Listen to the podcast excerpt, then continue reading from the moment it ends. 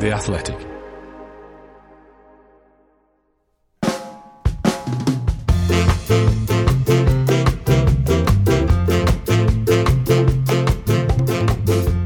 Hello, I'm Dan Bardell, and welcome to 1874, the Athletics podcast, all about Aston Villa Football Club.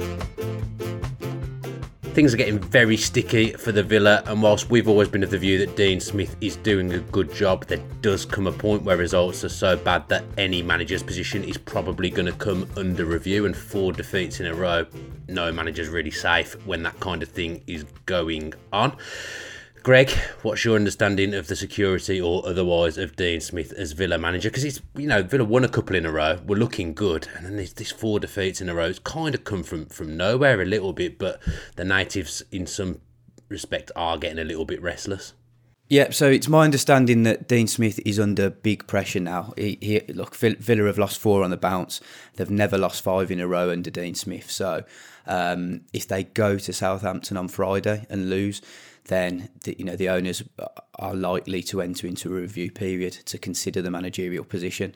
What that will mean for Dean Smith, um, we'll have to wait and see. But there aren't many managers in this division other than Guardiola, Klopp, and probably Sean Dyche, um, who can go five games losing um, without that getting noticed. So yeah, a big game for Villa. They need a performance as well. They've been so abject over, over the last four games. Going backwards, really, it felt like the performances turned the corner a little bit because we got off to a bit of a, a, stodgy start this season. But it felt like the performances were starting to come. But it is just so alarming that the big change and the big turnaround in what, what's going on at Villa Park. I mean, I'm very surprised. I can't believe how quickly it's turned, to be honest. Uh, when you think back to what, six weeks ago, Villa were winning at Man United and everything sounded and, and felt so rosy then, didn't it? And you know, we were on the podcast after we were spoke, speaking so highly about what this season could bring, and I mean, the three five two was working so well back then, wasn't it? Now, and that's already been ditched. Um, and you know, was, it was just it was just exciting times, but a lot has gone wrong. Um, yeah, that there have been a lot of mitigating circumstances. Also, Villa have had a lot of injuries. Um, I've written a big piece today just detailing what's happened in those six weeks between the Man- Manchester United win and the you know the four defeats on in the row that have followed. Um, so for any listeners who haven't read that yet, go go and have a read. Um, there's a lot more details in there. But yeah, we're at the point now, aren't we, Dan, where Villa just need a win to turn things around. Otherwise, Smith is going to be under massive pressure. If you've not read Greg's latest pieces, then you can sign up to The Athletic at the moment and get 33% off a new subscription. To take advantage of the offer, just head to theathletic.com slash villapod. The West Ham game was the latest in a string of defeats. Greg, I think you know, looking back at last week's podcast, I think we probably all expected Villa to lose, and I, I, sat in my seat before the game, and I didn't hold out much hope because West Ham are a fantastic side and that they showed it on the day how good they are. As a standalone, I don't think it's that bad, but when, when it comes at the, at the end of you know it's another defeat in a row that the pressure is on and even from the start, you know, the team selection, I felt there were some strange decisions from Dean Smith. I'm, I'm not sure that the drop in Tyrone Mings had the had the impact or made the statement that he maybe thought it would a lot of his decisions are really coming under question and scrutiny now, aren't they, amongst the supporters? Um, I'm, I'm, with you. Yeah, I don't think that Ming, I don't think that dropping Mings was the right thing. Um, yeah, his form hasn't been the best, but maybe it was just a couple of games too early. I just think that his form wasn't quite bad enough to warrant a, a, a dropping down to the bench. Oh, sorry to interrupt you, but I think if you're dropping Mings, you you literally be dropping anyone. Yeah, you know, I don't think Konsa's been on brilliant form. Uh, yeah, I, but I think I think they were at that stage. I think it must he must have felt like he was at that point after the first half performance at Arsenal, which was just so poor. Um, yeah, they got a reaction in the sen- in the second half, but it felt almost to me that like he was trying to stamp his authority down on this and saying, "Well, if if, if I drop Tyrone Mings, I can drop any of you," and and that's almost a warning to, to, to, to, the rest of the team that if you don't perform, then you will get dropped. It's a massive call. Look, to, to drop your captain, it's a huge, huge call. To, to a lesser extent, it's happened down the road at Birmingham City. They dropped Harlee Dean, and um, you know who was their captain, and that had a desired impact because they went on and won games. For Villa, they needed to go and whip, beat West Ham and they needed to probably keep it, keep a clean sheet and have a very rock solid defensive performance. But it was the complete opposite. And you know, bizarrely, Mings ended up coming on in the end anyway because Konsa got sent off. So it, it just didn't have the impact that it wanted, and, and Mings would have been furious at that dropping as well. Yeah, I mean, you could say it was a game specific decision in that Hause probably dealt with Antonio pretty well to an extent. I wouldn't say he was he was running the show up top at all, Antonio, and especially in the first half, I thought that, that Hause countered him quite well. But it almost feels like dropping Mings to me. It's the kind of decision that will do more harm than good in the dressing room.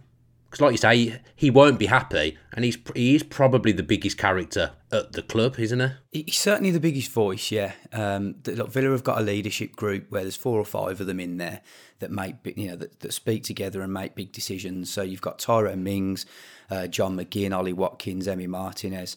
Um, they're, they're what's known as the leadership group at Villa. So if, if, if there are issues internally, um, these guys will get together and, and, discuss things and think of the best way forward, um, and then put that to the to the coaching team. You know their their thoughts or feelings. It, it can go one or two ways, can't it? You can look at it and you can think if you're the players and you're thinking, you know, does he deserve to be dropped for starters? If some of the players think he does, then that will kick them up the arse a bit and make sure that you know they don't underperform in recent weeks because they could lose their spot. It's like John McGinn, for example. Uh, again, not, not not another one that I would drop because I think he's very important. But he'll probably be looking at it now, thinking, "Well, my place could be under threat if I don't if I don't perform." Um, and the last couple of weeks, he hasn't, he hasn't been great, has he? There's only one player who I would say is performing anywhere near it at the moment across the whole squad, and that's Matty Cash is the only one. I totally agree. And it's a, it's a similar situation to Man United in some ways, isn't it? Up up until um, you know the last week. If if you look through the Man United team, you know almost every player is underperforming at the moment, um, and that's how it feels like for Villa. Yeah, Matt Cash was having a good game and, and his energy and his enthusiasm was, was almost sparking a reaction from the others. But there's no there's not one player in that there's not one other player in that Villa team that's in good form at the moment, is there? No, and it's a terrible start again. I mean, when you're on, on a bad run, you want to keep it tight. First 10, 15 minutes, seven minutes, Villa are one down. So they've done the complete opposite of that. And it's just too passive, letting a right back cutting on his left foot and bend one in the corner. You know, there's, there's no, no one willing to engage him. Everyone's kind of just standing there. And again, I hark back to Mings it's the kind of thing that Mings usually blocks and, and, and cuts out. That that's his game, but just so passive from Villa at the, the start in general anyway. And there was just this this air of resignation, certainly in the in the Holte End where, where I sit. It was just it was kind of just expected to go one down. And it's never good when you sat there thinking that. No, I watched the first couple of minutes. I thought Villa actually played well. I thought they were really they were pressing um, West Ham high, uh, in in high areas and intensely. But then minutes probably two to six, and I think they scored after six minutes, didn't they? It was a drop off, and they could they hardly got the ball. West Ham were dominating possession, and I was saying to the people around me in the press box, I was saying Villa have hardly strung a pass together here. You know they're after a reaction, and they're letting West Ham dominate them in these opening periods at home. Um, and then if you look at the first goal, for example, I mean, you've got Leon Bailey who attempts to, doesn't even attempt to block the shot, really. He's offered Matt Targett absolutely no support for the for the entire game, so he's been exposed for most of the game fans are then turning on Matt Targett saying he's underperforming this season. But what you've got to remember is that he's had a 100 million pound player in front of him for the last couple of years. So he's clearly going to struggle without Jack Grealish in front of him. He needs more support from me. Um, and then you've got Ben Johnson's shot that was just not even. There was no attempted block from from Bailey, no backup from the centre defenders, and Martinez probably should have done better. So I think I don't know it was a good finish, but it was just a poor start. And I think Dean Smith addressed it, didn't he? We're going to hear from him. Yeah, let's let, us let us play that audio clip in now. Yeah, no, it was strange. I mean, we, we didn't start particularly well. Um, poor goal to concede. I thought our response to that was okay. You know, first 15 minutes, didn't think we played with enough verve that we needed. Uh, but after that, I thought we built our way into the game and, um, you know, scored a really good goal, well worked goal. John McGinn's played a lovely reverse ball for Emi Buendia into the areas we want him to get get on the ball in the pitch, and he's you know got an assist for Ollie's goal. And we got down there the other side again, and I think Ashley Ashley Young pulls it back, and I think Rice just gets ahead of John McGinn, or it could have been us leading, and then you know second goals again. I don't think Dec hits it as well as he he hmm. wants. It kind of bobbles into the bottom corner and gone through a few bodies. So you know Emi, Emi will probably look and think he could have done a little bit better with that one. Yeah, I thought the sending off galvanised us. Um, we felt wronged, and looking back at the decision, it was wrong. Um, you know, it's certainly not a DOGSO. Uh, the ball's going away from goal. Um, you know, I could have probably understood it if he if he sent Kortney Hause off, but he didn't.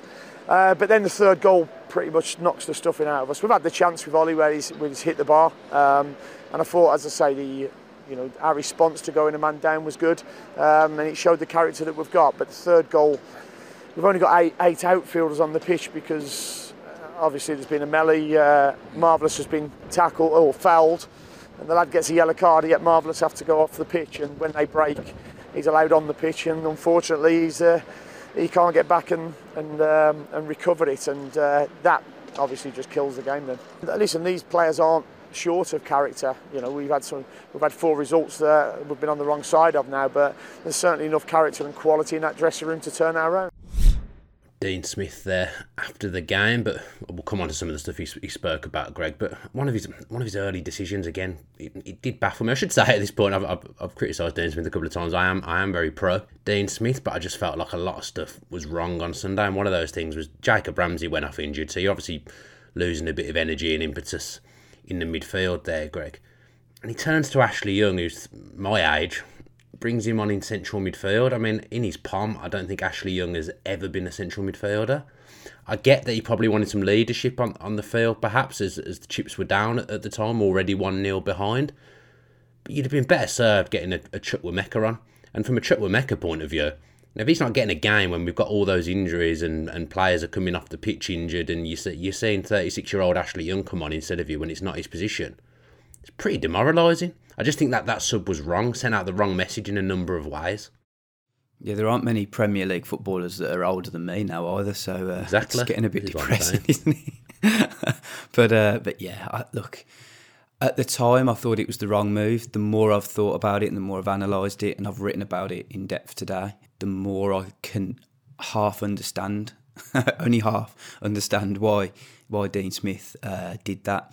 I think if if we if if we address Chukwuemeka first, um, he's an 18 year old, raw but very exciting talent. Um, do you trust him to come on in a game where Villa are massively under the cosh? They're 1 0 down already. They're heading towards their fourth defeat. The fans are slightly turning on them.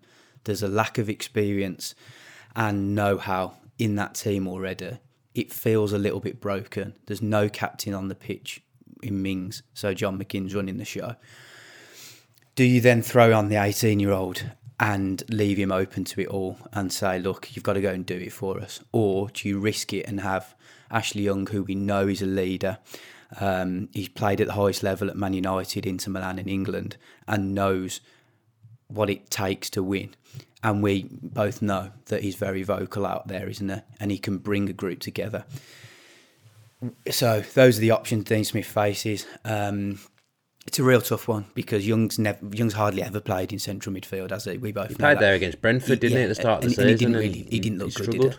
Um, you know, we, we it's not know his that fault. It's not his position. It's just a really tough one in the in the way things were. I think if Villa weren't on such a such a, a dismal run, then Chukwuemeka would have come on. Um, if I go back to Chukwuemeka, he's no closer to signing a contract. In fact, he's, he, I understand they're not even talking about a new contract at the moment, and why would they? Because he's not he's not playing any minutes, um, and Villa are in danger really. Okay, I think he's got 17 or 18 months left on his deal, but Villa are in danger of losing this kid to a, a you know a team that are willing to play him um, if he doesn't get the minutes that he needs um, and that he wants and that he was promised because when he signed his pro deal, he was promised minutes. And yeah, he's had a few in the Premier League, but he isn't getting as many as he, as, as he would have hoped. And to not get on when every single other midfielder is out. And there'll be better teams than Villa that will snap him up if he if he, if he doesn't sign that contract and he'll and he'll get and he'll get minutes for those better teams. There, there will be teams that will play him. That's the thing. He, will have those options. You know whether that's abroad um, or not, but there, there, will be teams that will play him.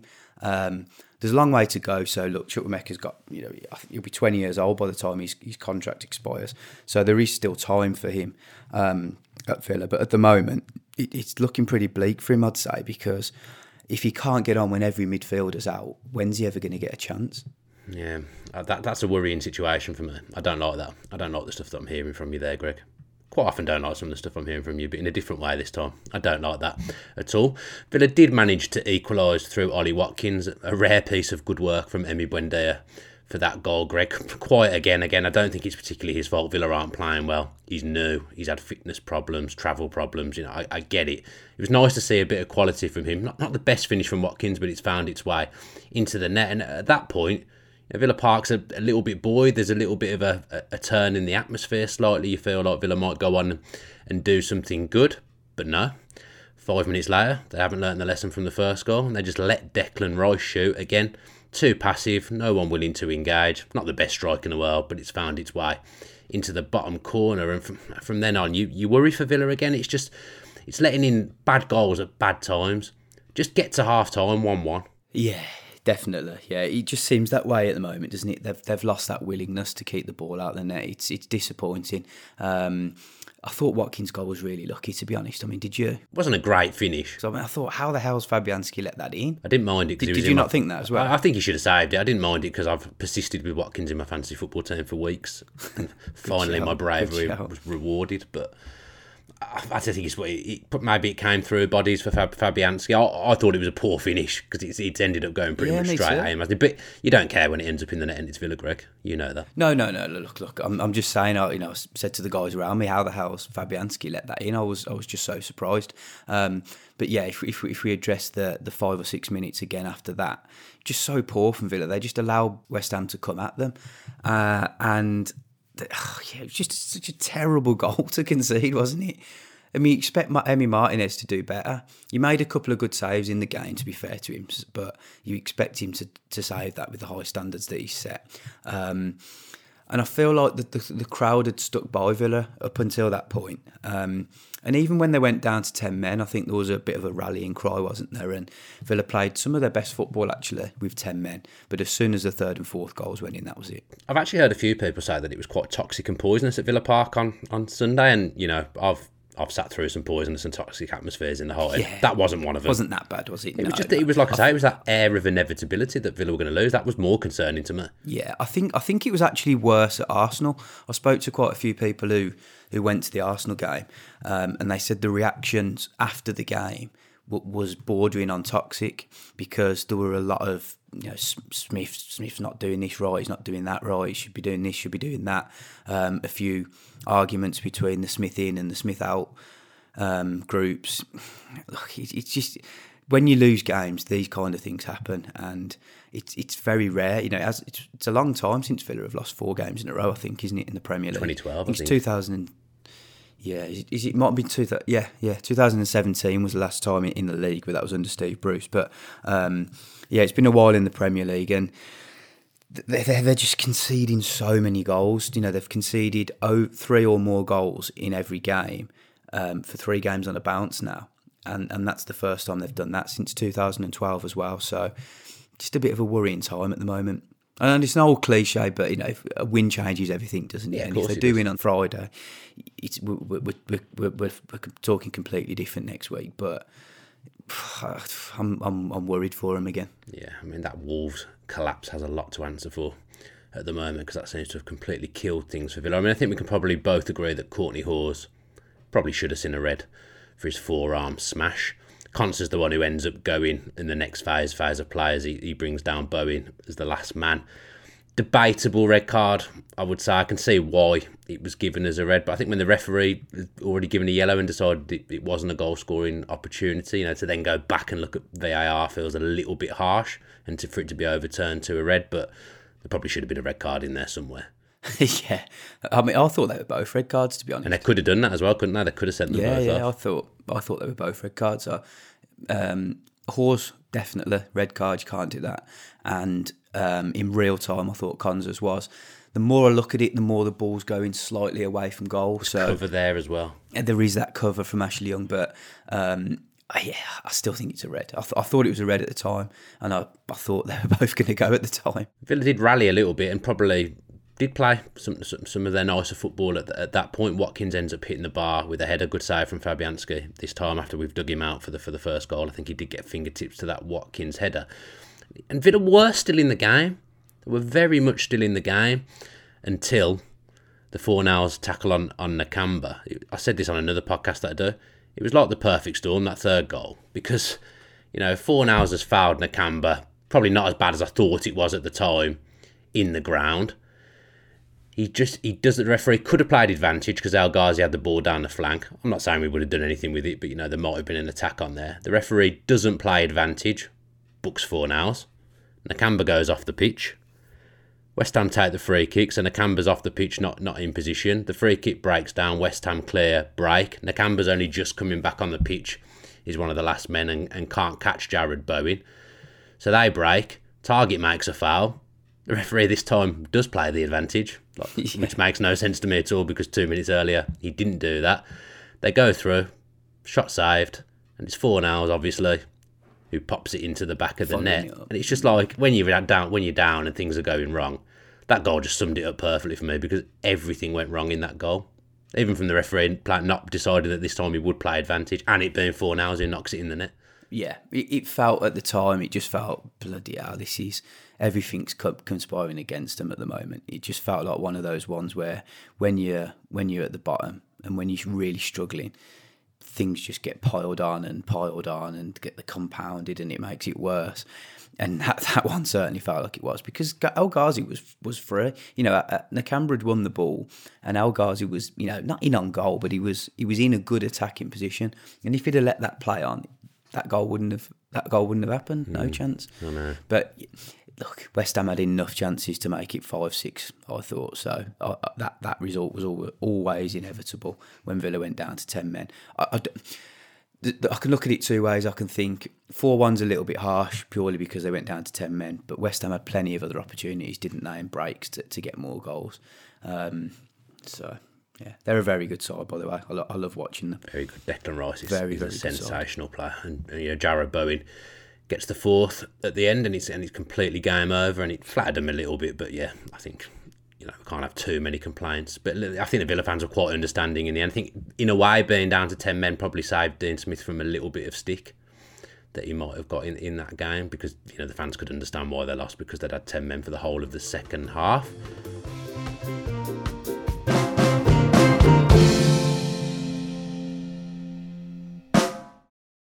Looking for an assist with your credit card but can't get a hold of anyone? Luckily, with 24 7 US based live customer service from Discover, everyone has the option to talk to a real person anytime, day or night. Yep, you heard that right. You can talk to a real human in customer service at any time. Sounds like a real game changer if you ask us. Make the right call and get the service you deserve with Discover. Limitations apply. See terms at discover.com/slash credit card. As you've probably heard by now, we've teamed up with BetMGM this season. We'll be using BetMGM lines to make all of our picks, and we'll have special offers for our listeners each week. If you haven't signed up for BetMGM yet, use bonus code The Athletic, and you'll get a one-year subscription to The Athletic, plus up to a $1,500 first bet offer on your first wager with BetMGM. Here's how it works. Download the BetMGM app and sign up using bonus code The Athletic. Make your first deposit of at least $10. Place your first bet on any game and claim your voucher for a one-year subscription to The Athletic.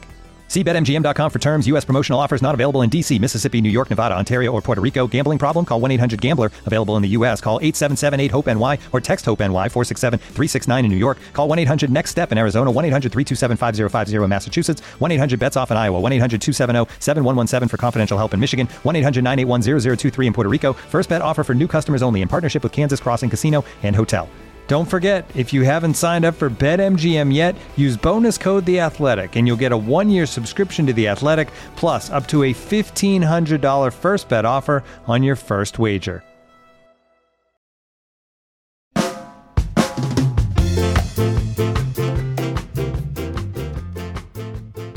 Moving on, then we've spoke on this podcast before about how Villa's strike partnership is taking some time to gel. Obviously, Danny Ings was not available at the weekend. Greg probably knows more about that than me, but the pressure is building on the whole team now.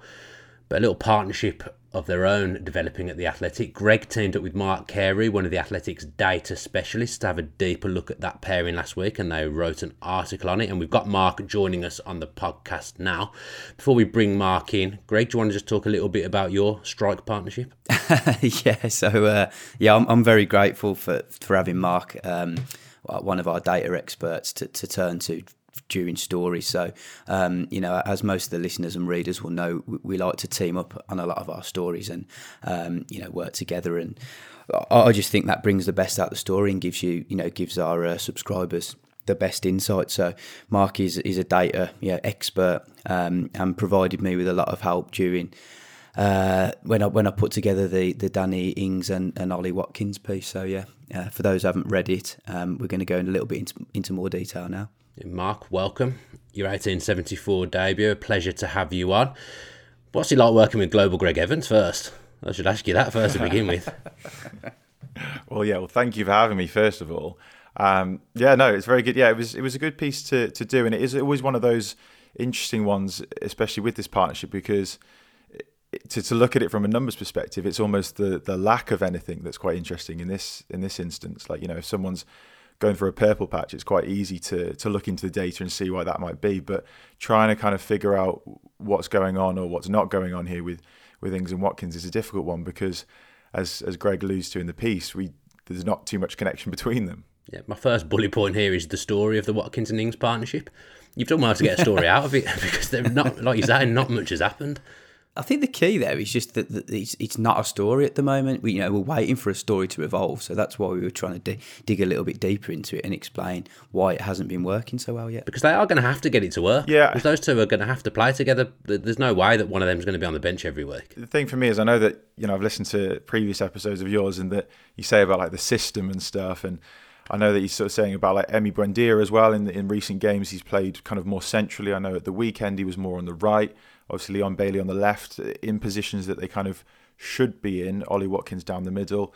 Uh, when it's been a kind of a, a 5 3 2, 3 5 2, whatever you want to call it, it, it feels a bit like that comedy sketch of like I am playing the right notes, but not necessarily in the right order because it's just trying to get that balance of getting the right players in the right positions and and also allowing them to to play consistently. So I looked into the numbers a little bit of just uh, how many times that Villa have had a, an unchanged starting 11. And I know that obviously the, the coming games are going to be suspension related or obviously injury injury related. But I think they've only had an unchanged starting 11 in the 10 games, the first 10 games, twice. And you compare that to, to West Ham at the weekend, and that was their sixth unchanged side. So they're a very settled side playing against, uh, as I say, circumstance comes into it. But it's almost one of those as well, which will then obviously uh, influence the the relationship between Ings and Watkins of play the arguably play the same starting 11 for a few consecutive games and just let them kind of find their way into form. Because as you said before other than potentially Matty Cash there's no one who is kind of in form. So it's is there an argument to be made to say we'll allow them all to play themselves into form at the same time and have a settled squad I don't know if that's just me from the outside looking in thinking that might be a, potentially a good idea I think you've, you've hit the nail on the head there's been too much disruption a lot of it they've, they've not been able to do anything about but the, kind of annoying thing is I think Villa have to play 4-4-2 to get all their players in the team. That's the best way to do it. But I also don't think they've got the central midfield players to play 4-4-2 and I think Dean Smith knows that. So that that's a problem. That, that's a massive problem. Yeah, I think for me as well, it's getting the, the yeah the right players around Ings and Watkins because if they are kind of left to their own devices as a pair, Emi Buendia, as I say, previously centrally when it was the three of them together, okay, that's three of them. Emi Buendia is sort of ineffective at times, but you compare that to how potent Watkins was last season. He had Grealish, Barkley, Traore or El Ghazi, I think, is it fair to say, like uh, on the other side around him. So he had potentially three attackers behind him, then Targett's sort of overlapping and you know getting in the channels and stuff. There's that's just simply just purely on number, just more people around each other from an attacking perspective. Whereas if it is just the two of them, maybe Buendia kind of reaching reaching in and around the box. Okay, McGinn as well. Um, it, there's just fewer of, of them around. So no, if they can't connect with each other, can they also then connect with others around them? Maybe not. So I think it's just getting more attacking minded players, if not attacking players, in and around them. I think that's a really good point, yeah, because I mean, I look, I know the 352 has changed now, but you're effectively, what, what Mark's alluding to there is getting those players, uh, those attacking minded players closer to the strikers, Watkins and Ings. But you're effectively asking Matt Targett to do what Jack Grealish did in the 352, aren't you? And it's, it's, with all due respect to, to him, he's not going to be able to. No, it's a difficult one. Yeah. I, yeah, to, sorry to kind of finish as well. I don't have the answer because because I think you've got to kind of either bring someone out. I don't know who that would be. I think obviously Leon Bailey has been exciting in, in patches, hasn't he? I think Emi Buendia is more suited to the right hand side. That was where he played for for Norwich, um, but that was in a four two three one system. Um, but I looked at it as well. Actually, I thought it was quite interesting where Ings has come from obviously Southampton in a four. Yes, this is what I was going to a ask. four two two two or a four four two, however you want to look at it. Um, Leon Bailey's come from Bayer Leverkusen, typically playing in a four three three system. Obviously, Ollie Watkins last season playing more in a 4 2 3 1. Emi Buendia playing more in a 4 2 3 1 for Norwich. It's, it's just about maybe it's teething problems of them all kind of playing in a system that they've not all played in at the same time together. I don't know how often you know they've all played, you know how many minutes they've all played together for Villa as well. These things do kind of take time. It's something as well which might be just sort of yeah ride this this wave out. Unfortunately, it's a bad one with four losses, but is it just a case of getting everyone to figure out the system and just it taking a bit of time? I don't think those four have actually played together at any point during the season. I could be completely wrong. I don't think those four have been on the pitch together. Yeah, I think I think uh, I think Watkins, Buen, uh, sorry, Buendia, Ings, and Bailey have only played 35 minutes together. That was 12 minutes at Watford and 25 minutes in the second But half. then Watkins wasn't there, was he, at that at that point? No. So that all four of them, so that the- hasn't happened. I I don't think think. the only time they've played um, was Arsenal in the second half Yeah, that, yeah, that, that, that- for for a few, for a matter of you know literally a matter of minutes, few minutes. yeah, that, that, would, that would have been right. Was going to ask you, Mark. I don't know. You might not be able to answer this question. So obviously, Danny Ings has come from playing a strike pairing at, Sa- at Southampton, so he, you know, he can, you know, he can do it. It's a bit because he'd usually play with Che Adams. Let's say, you know, Watkins and Che Adams aren't a million million miles away from each other. I think Watkins is the better striker, but the the way the style of play is not a million miles away from each other. So it should be something that works. It just should be.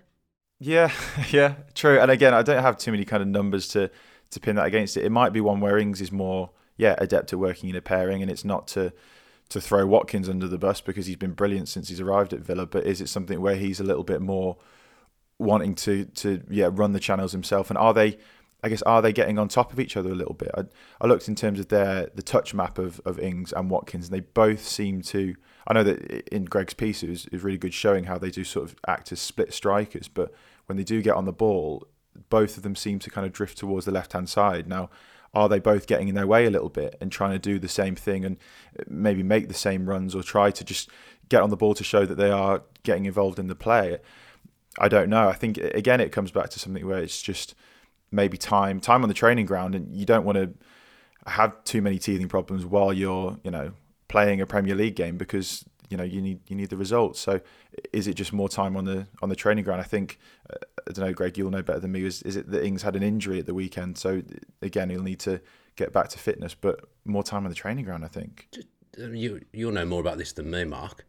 Do you want them to be split strikers? Because you know they've been playing with three central midfielders behind them who aren't really renowned for getting in the box and, and scoring goals. They then have Buendia in a ten in a ten for the, I think the, the last two games when they've played that formation, but he's better coming from the right and cutting in.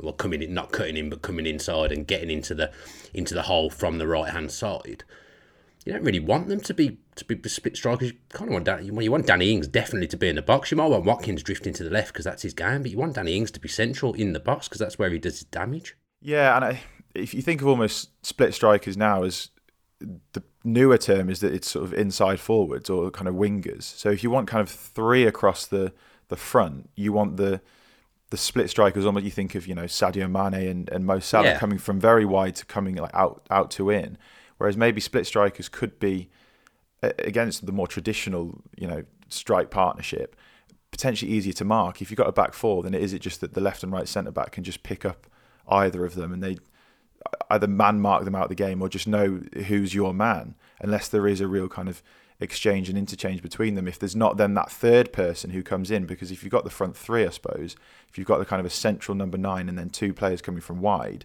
then there's more to think about then. You the, the, the you know the centre backs for the for the opposition don't know who to pick up at any one time because they're just again outnumbered. But if you can have two centre backs looking after two strikers then it is a bit easier to defend against I think just for on that piece for those who haven't read it um, we, I interviewed Stiliyan Petrov to, to ask him what he thought about Villa's last best partnership, last, last best strike partnership of of John Carew and, and Gabby Agbonlahor, and and he said, you know, the two of them, they clicked immediately because they had the same sort of chemistry, they had, they, they had the same um, personality, um, sorry, and, and they automatically got that chemistry between themselves.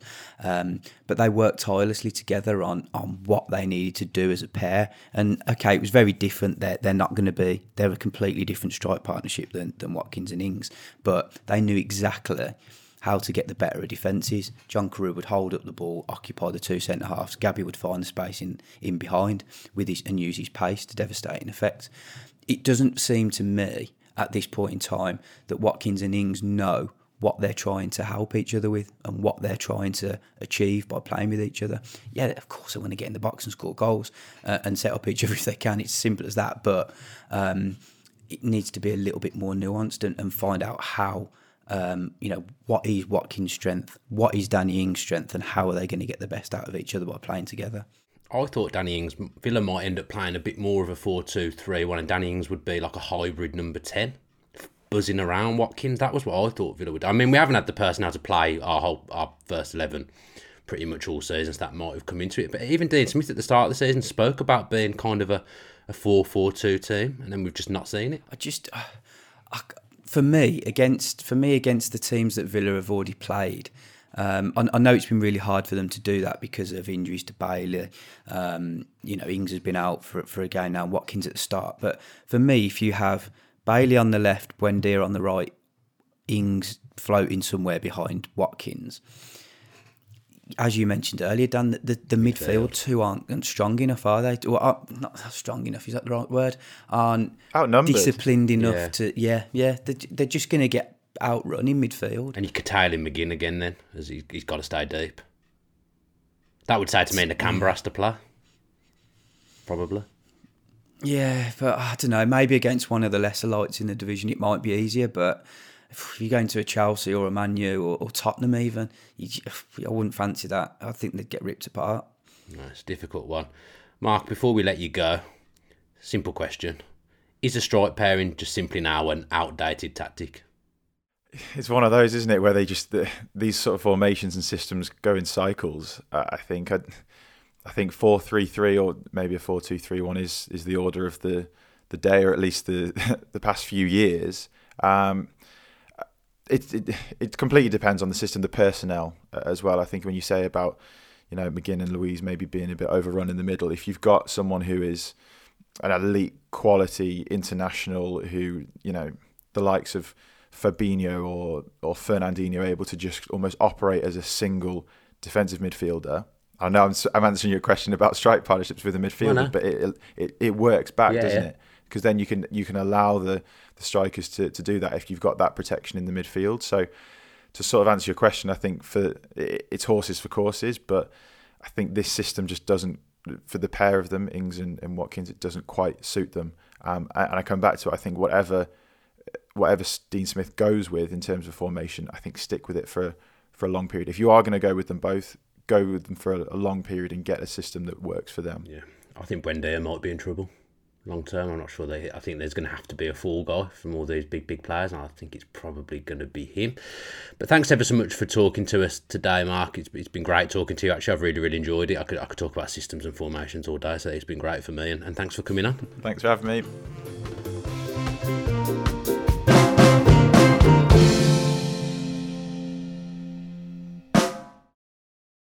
And now, two pigeons bemoaning the fact you can stream DirecTV satellite free. DirecTV gives you access to apps like Netflix and live sports right next to each other. I don't get it. Let me put it in pigeon terms. It's like that one amazing dumpster with the old fruits and cardboard all in one place. How am I supposed to keep up with illustrative metaphors when you are making me so hungry? Get live TV and streaming apps together without a satellite. Visit DirecTV.com. Requires high-speed internet-connected Gemini device and separate paid subscription to watch Netflix on DirecTV. Terms and restrictions apply. With threats to our nation waiting around every corner, adaptability is more important than ever. When conditions change without notice, quick strategic thinking is crucial. And with obstacles consistently impending, determination is essential in overcoming them. It's this willingness, decisiveness, and resilience that sets Marines apart. With our fighting spirit, we don't just fight battles, we win them. Marines are the constant our nation counts on to fight the unknown. And through adaptable problem solving, we do just that.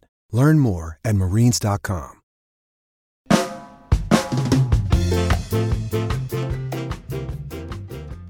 Let's finish then with a quick bit of news and the top three, Greg. So Matty Cash has been confirmed in the Poland squad, another international at Villa Park, another player that we'll keep our fingers crossed comes back safe and healthy from international duty. But great for him because he's been he's been probably Villa's best player so far this season.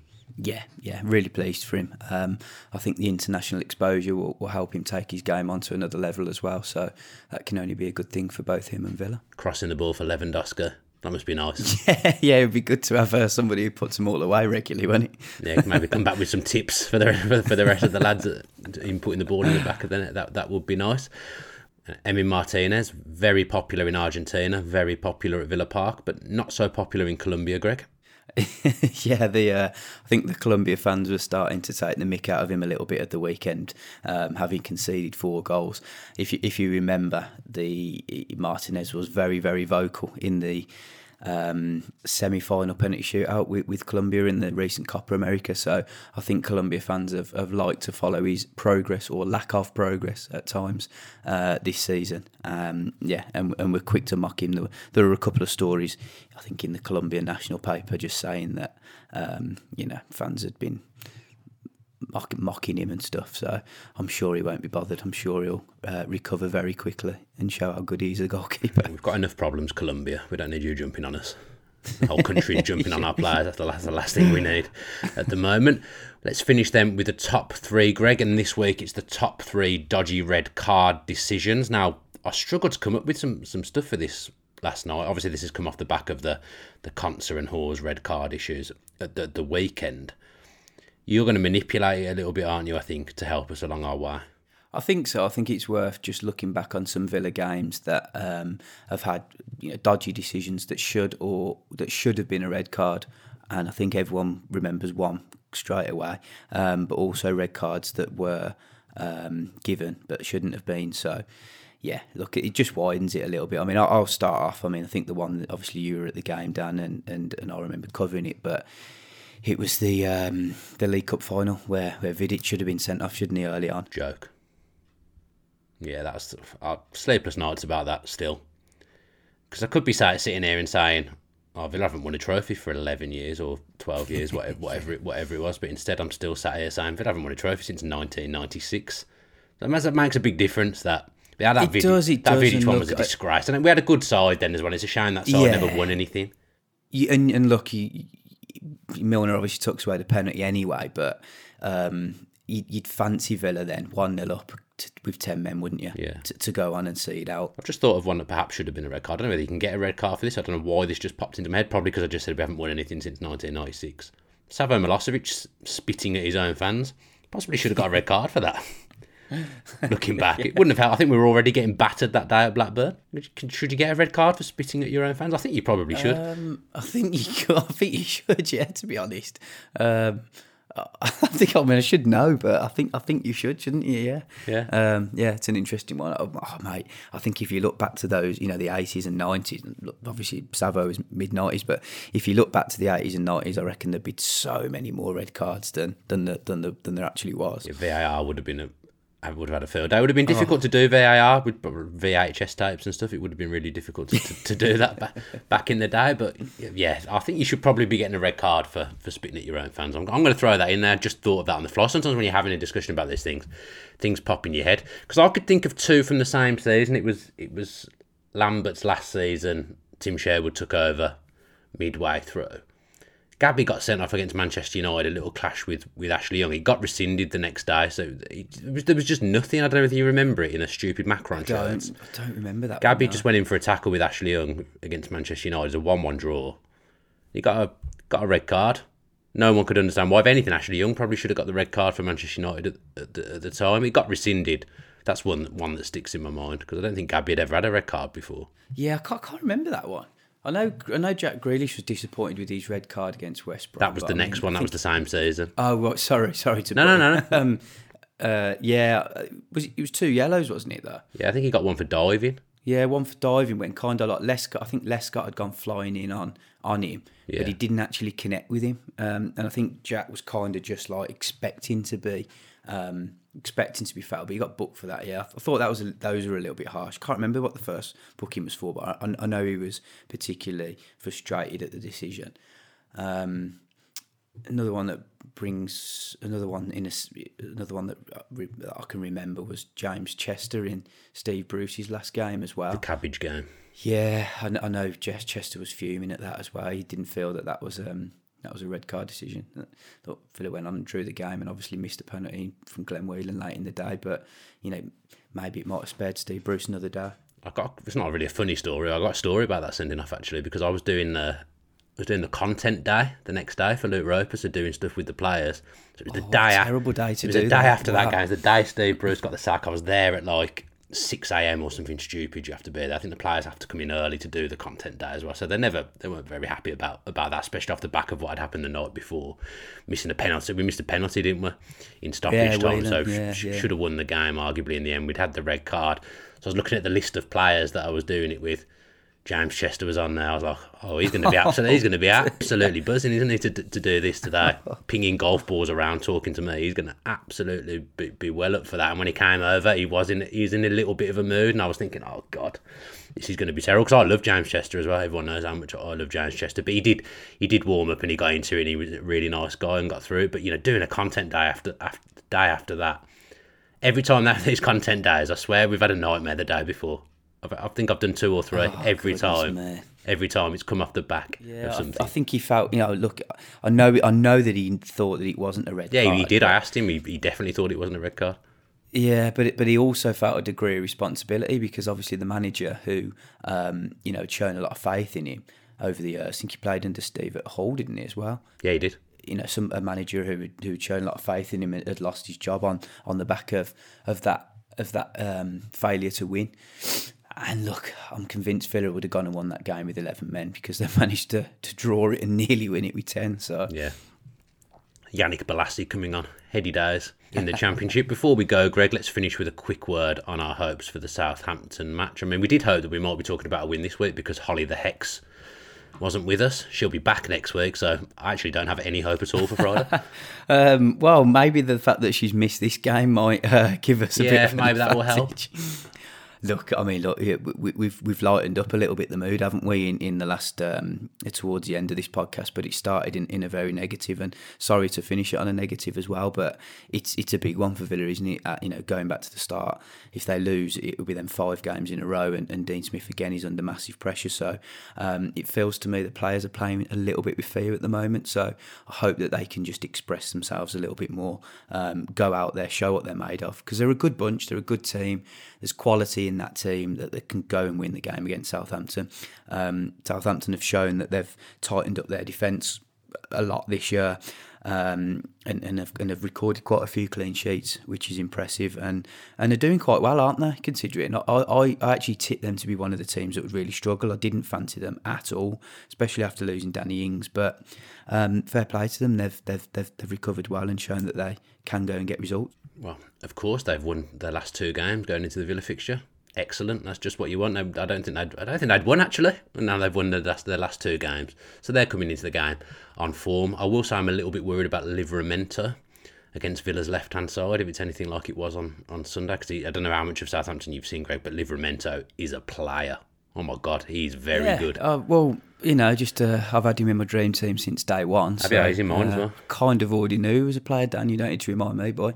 Actually, I looked at you know, are you, are you in the Villa View League on fantasy football? You're doing well. I haven't monitored it as closely as you, mate. But uh, you liar. Don't lie. do you know why I'm doing well? Because I've only ever had one Villa player in there. I've uh, only, I've only had. I Watkins, bet you've had more, haven't No. I've only had Watkins all season. He's the only person I got him in while he was cheap, while he was injured, thinking he'd, he'd still score double figures. He still will. He still will score double figures. I've got faith in him. Villa are going to turn it round, Greg. Villa are going to win on Friday. You heard it here first. I hope you're right. No, they're, you're right. no, they're not going to lose five in a row. I should have said that because that's going to be played on next week's podcast. They can't, surely. Because, We- you know, sometimes when you're watching the team, you think, oh, tho- th- those lads don't care. They're, they're not playing for the manager. They, this, this is a good bunch of lads to sound like David O'Leary and Paul Lambert. You know, they, they do care. There is something funny going on at the moment, though. I don't know what it is. I can I just get the vibe there's something funny going on, but we'll see. God, I wish you could please don't even put this end bit in the podcast, producer, because there's all kinds of quotes you can pull from me and use in next week's podcast to that. I can't even say podcast, I've gone to pieces. Okay, that's it for today. So thanks to Greg and thanks to Mark Carey for coming on and joining us as well. Absolutely brilliant from him. Okay, from Greg. Thanks to everyone out there for listening as well. Make sure you don't miss next week's show where we're hopefully going to have a very special guest. Until then, enjoy the week up the villa.